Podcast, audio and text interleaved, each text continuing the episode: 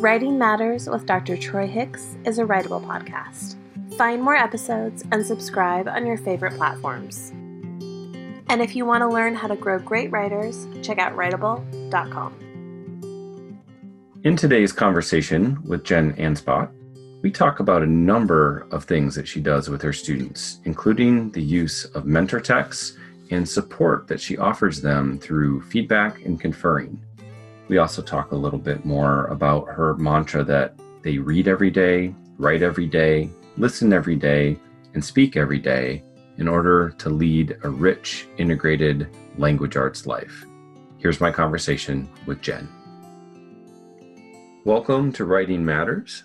Today, I have the honor of speaking with Jennifer Ansbach, who is an author and a teacher and currently a PhD student in American Studies Welcome, Jen. Thanks. Good to be here. Yeah. So thank you again so much. I know just in saying that you're a teacher, that makes you busy enough, but then you're a PhD student, which makes you even doubly busy. And then you are also a Heinemann author as well. Um, tell us a little bit about yourself and, and kind of how you got to this uh, current path that you're on in education and, and what has led you to this point. Oh, um, okay. Well, I was an English and American Studies double major at Rutgers University um, as an undergraduate, and I really wanted to go for a PhD in American Studies, uh, but it wasn't really feasible at that time. And uh, I was working at the mall and tutoring high school kids. Um, I was selling video games, and I had drop in tutoring for high school kids um, so that they could buy their video games and then go home and play them and their homework was done. And my friend said that this was ridiculous because there would be high school kids lying all over the floor when she came in. And she told me to just go back to school to be a teacher. So when I did that to pay the bills, um, I started, I had done some writing um, for my friends. Uh, he had a newspaper on Long Island, um, and I'd done some column work for him. And um, I was working for our local paper here, and then I became a sports writer um, part time for a sports magazine, and I covered the New York Rangers and Devils while I was going through school, and then my first couple years of teaching. In fact, um, I would teach all day and then go cover um, hockey games at night. So writing has always been part of what I did, um, and it was part of my path to becoming a teacher. And um, a couple years ago, I decided I still really wanted a PhD in American Studies. So I applied to Rutgers Newark, and I was fortunate enough that they accepted me into the program. So um, I'm a TA and um, a research assistant part time, and a part time graduate student, and a full time teacher. So it's a lot, but there's a lot of writing in my life. Oh, absolutely. And so give us a just a quick snapshot. What does day to day life look like for you as a teacher? Where are you at? Who are your students? What courses are you teaching? Um, I teach, uh, we just started this week. Yesterday, I met my students for the first time, so today was only our second day of school.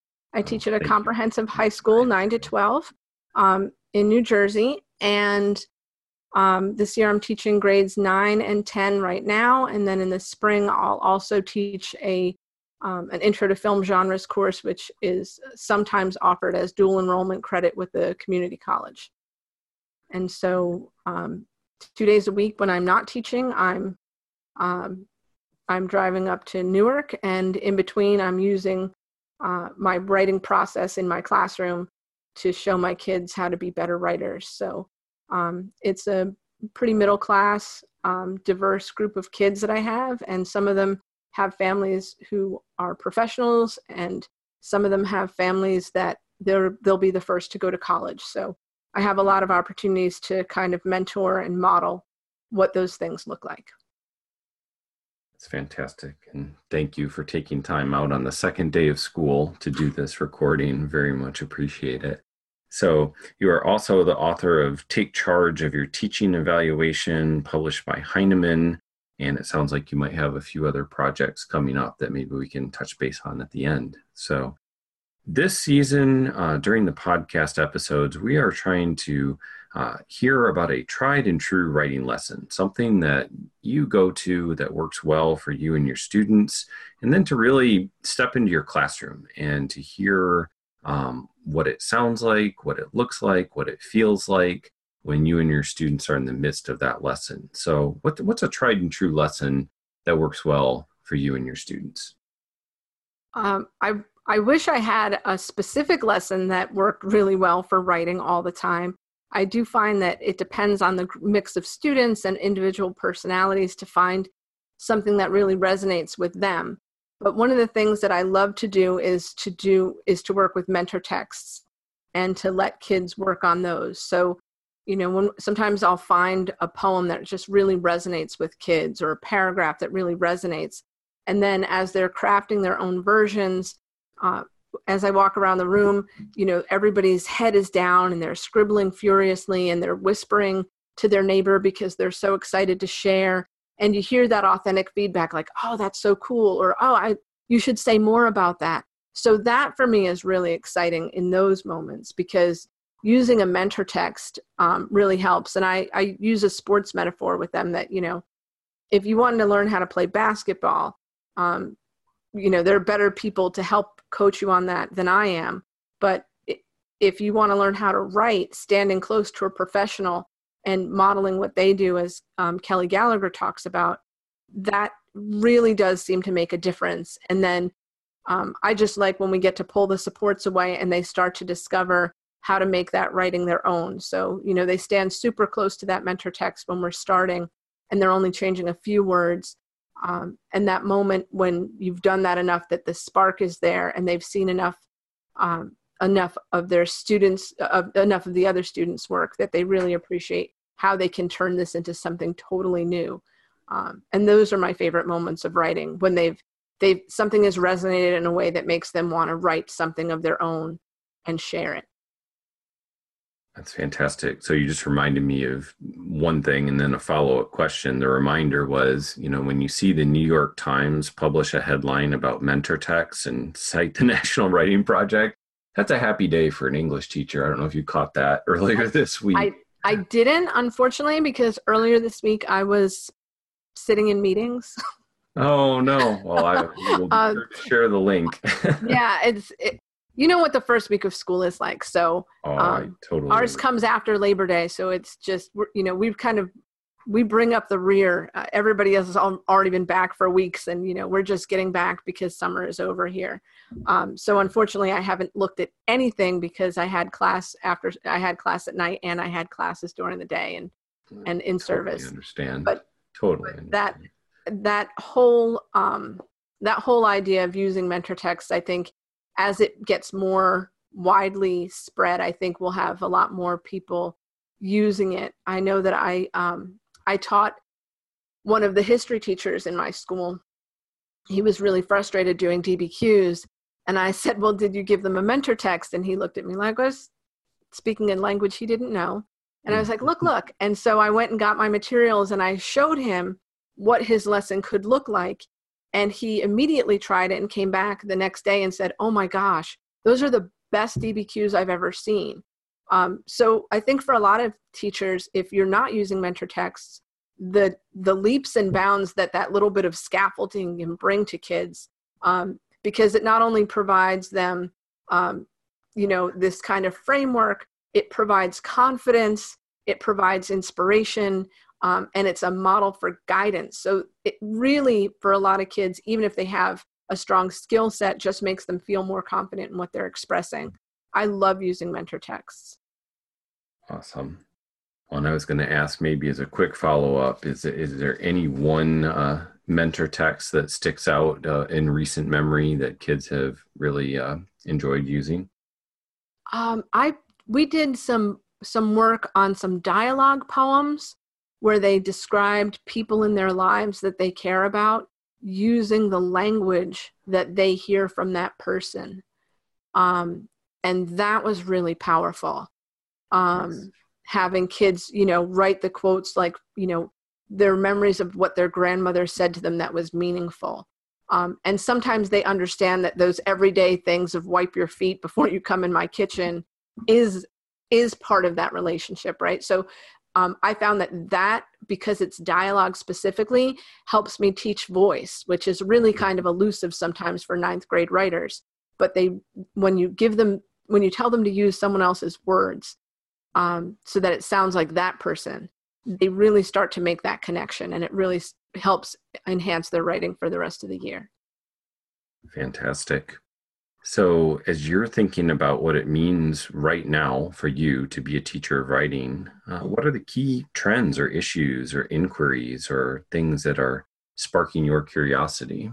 Oh my goodness um, well it's i'm sure lots of people feel this way but for me reading and writing is so integrated it's really hard to think of myself as a teacher of writing without thinking of myself as a teacher of, of literature and language.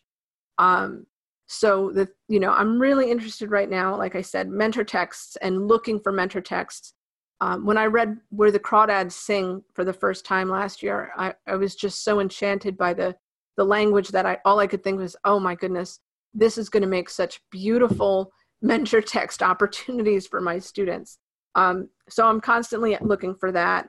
Um, using digital feedback for students to speed up how much time it takes me to get back to them so that I can kind of automate, you know, with pre made comments, I can automate some of the technical stuff that we're working on. Um, and pointing out like you know this is this is the comma splice we talked about um, this is a strong sentence um, being able to automate that so that I have more time to write the personal notes at the end more quickly so that they're getting that feedback more quickly is important to me. I've been working a lot more on um, improving my conferencing with students so that um, we're using a lot of oral language to talk about writing and using those skills um, to enhance how they're how they're writing. Um, I find that sometimes a short conversation does a lot more than written feedback. Um, and uh, I was fortunate enough to attend. This is not an advertisement. I was fortunate enough to attend the Heinemann Literacy Retreat in June, um, and nice. to learn how to do um, some new ideas on using readers and writers notebooks from Linda Rief and Penny Kittle. Um, what a gift that is! And so um, I'll be looking for new ways to integrate that and do some new things this year. Fantastic. If you don't mind, I'd be curious to hear just a little bit more about that digital feedback. Is there a particular tool, or is that just something where you have like a bank of uh, comments that you you hold in a, a, Google Doc or a Word doc, and you copy and paste, or what are you doing to to make that process more efficient? Um, we have switched over to Google Classroom, and um, because I I do everything to the extreme, I went and got my Google certified trainer certificate so that I had more resources and I had more right. ability um, to help support students and other adults on the on the journey. So right now, I'm just using it in Google Classroom and using um, using those saved comments because you do find sometimes if an assignment is similar that the comments, you know, if the goals, if you have a list of criteria that you're looking for kids to meet, then sometimes the comments are going to be very similar. So being able to automate that um, for what we're focused on and have both the positive comments like you know this is a strong example of this this is a strong example of you know this other thing that we were working on as well as you know pointing out where maybe they missed the mark and what they need to do to fix it um, that goes much quicker so that when i write the comment at the bottom or the top you know i usually just put a little comment box sometimes attached to their name where i write a note to them about you know um, i try to start off with my personal reaction how I mm-hmm. felt about reading it or how excited I was about it um, or how interesting it was. And I find that positive connection before I get into like what we need to do to improve this. Um, and I'm working really hard on focusing on giving feedback during the process and less on the end product. That's such a hard thing to get out of. Um, mm-hmm. But it's not useful at that point. It's not useful unless there's something else they can directly apply it to. Um, but you know if we're if we've spent three we're three weeks on narrative writing and this is their polished final narrative writing piece i think even for the student to just let the grade speak for itself and you know whatever positive comment i put on there like you know I, thank you for sharing this i think is enough at that point because you can talk a piece of writing to death i think Right.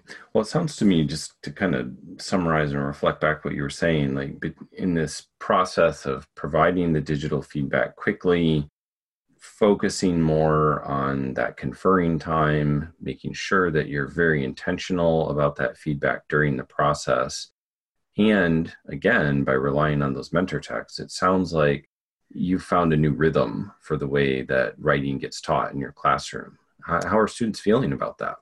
Um, I th- so I think it depends on the student. I think that um, in my classroom, we read every day, we write every day, we listen every day, we speak every day. Um, we're doing all of those things um, because it's all connected. So it's so for some of the students, it's a lot of writing because they they're coming from a situation where maybe not as much um, production was expected.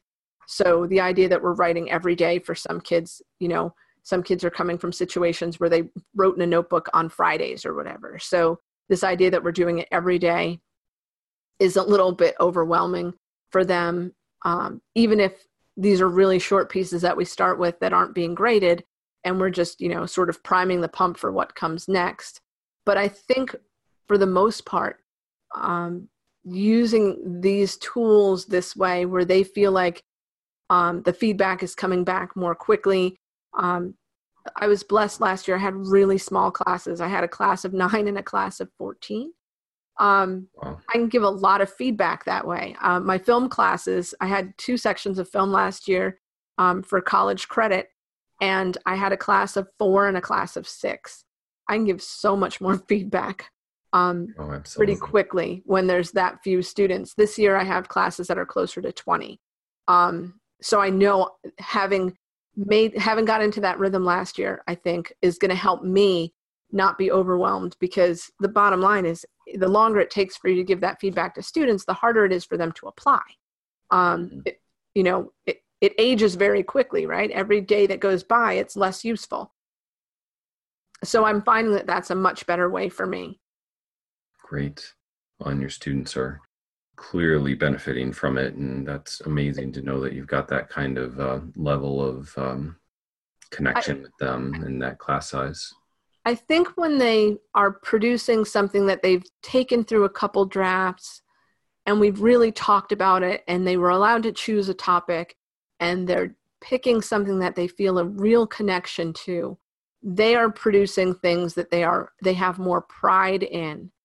And i think that them taking feeling proud of what they're creating and wanting to share it um, is really useful. We did digital projects for the end of our narrative unit last year and they made digital projects about a day in their life or um, something similar a day in the life of the high school or a day in their life and they had a lot of options but some of the writing was just so poignant that they were um, using that opportunity to reflect back and do things that they were um, confident about sharing and, and excited about sharing. And I think that when kids understand that they're not writing for me, but they're writing for each other, or they're writing a piece that is a gift to a family member.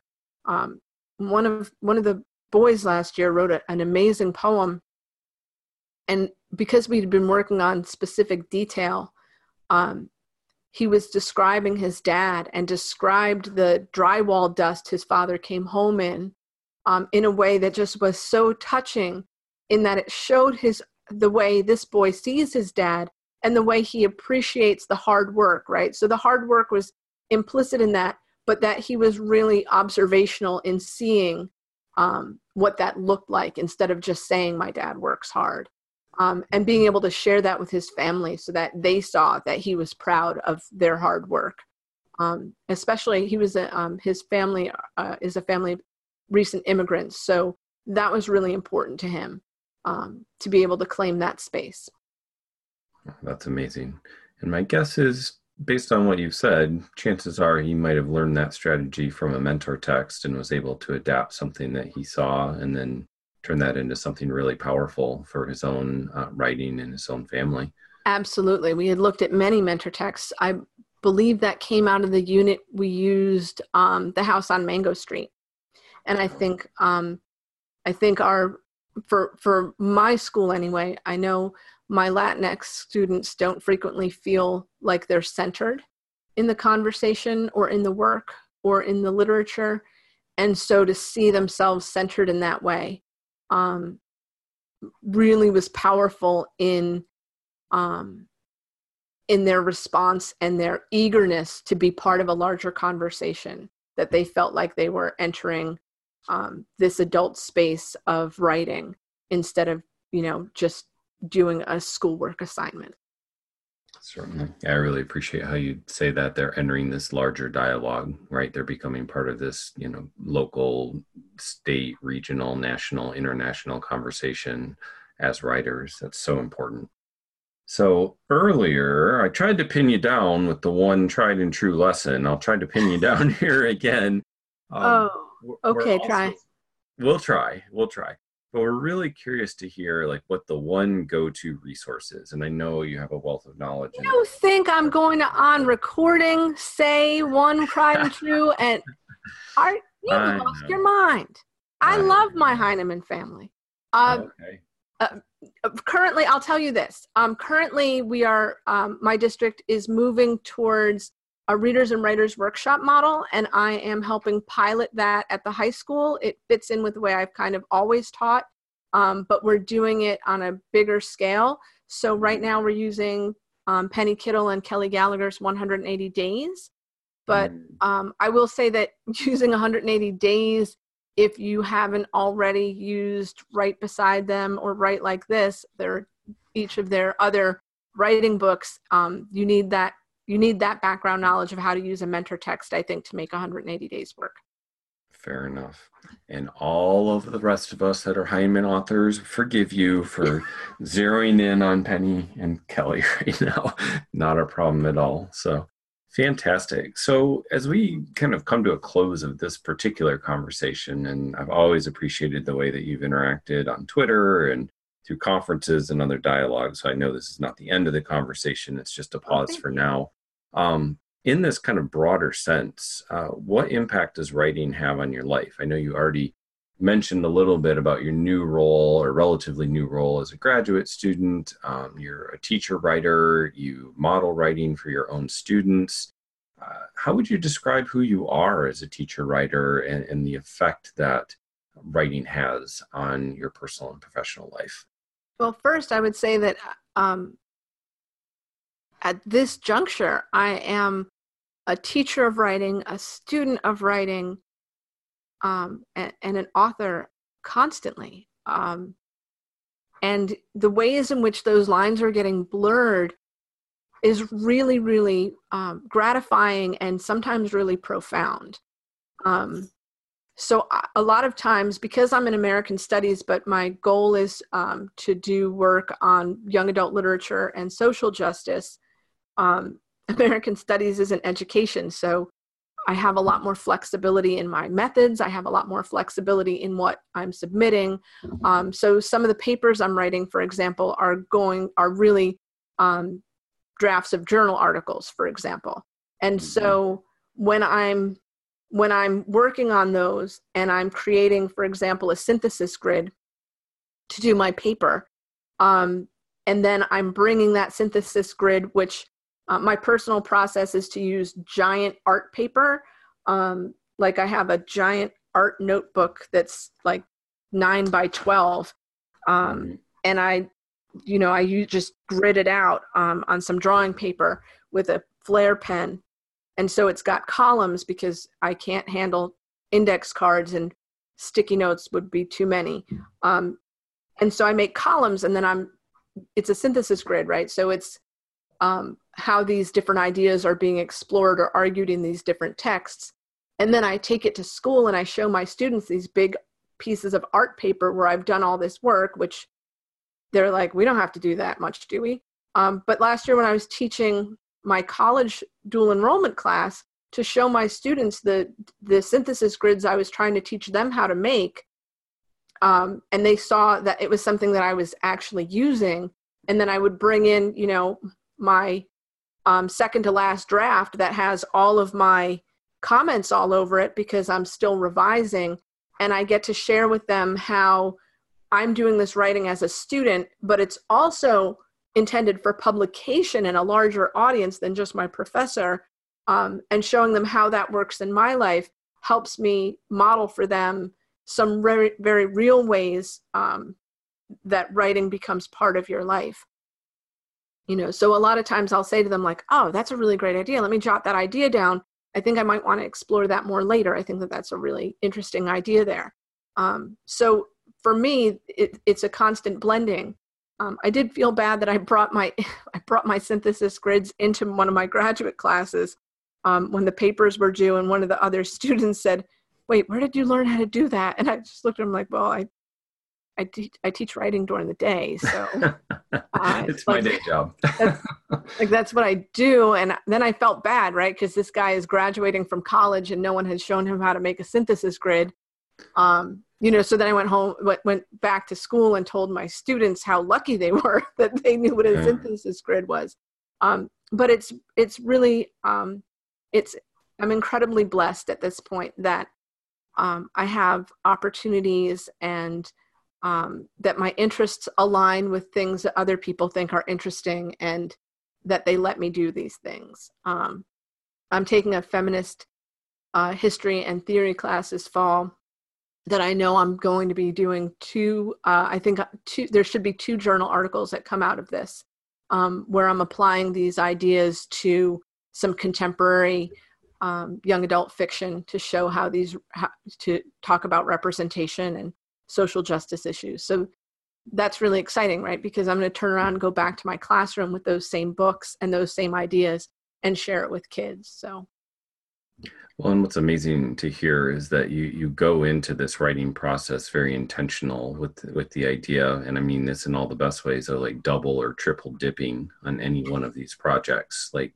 you're doing this, and then this is building into something bigger, and then it's building into something bigger. And I think as we think about student writers, they so often just go from assignment to assignment, from class to class, and, and they don't have that opportunity to dream bigger about who they can be as writers. And it sounds to me like you're really modeling that for your students, which is just an incredible gift. So thank you for well, your ability to do that.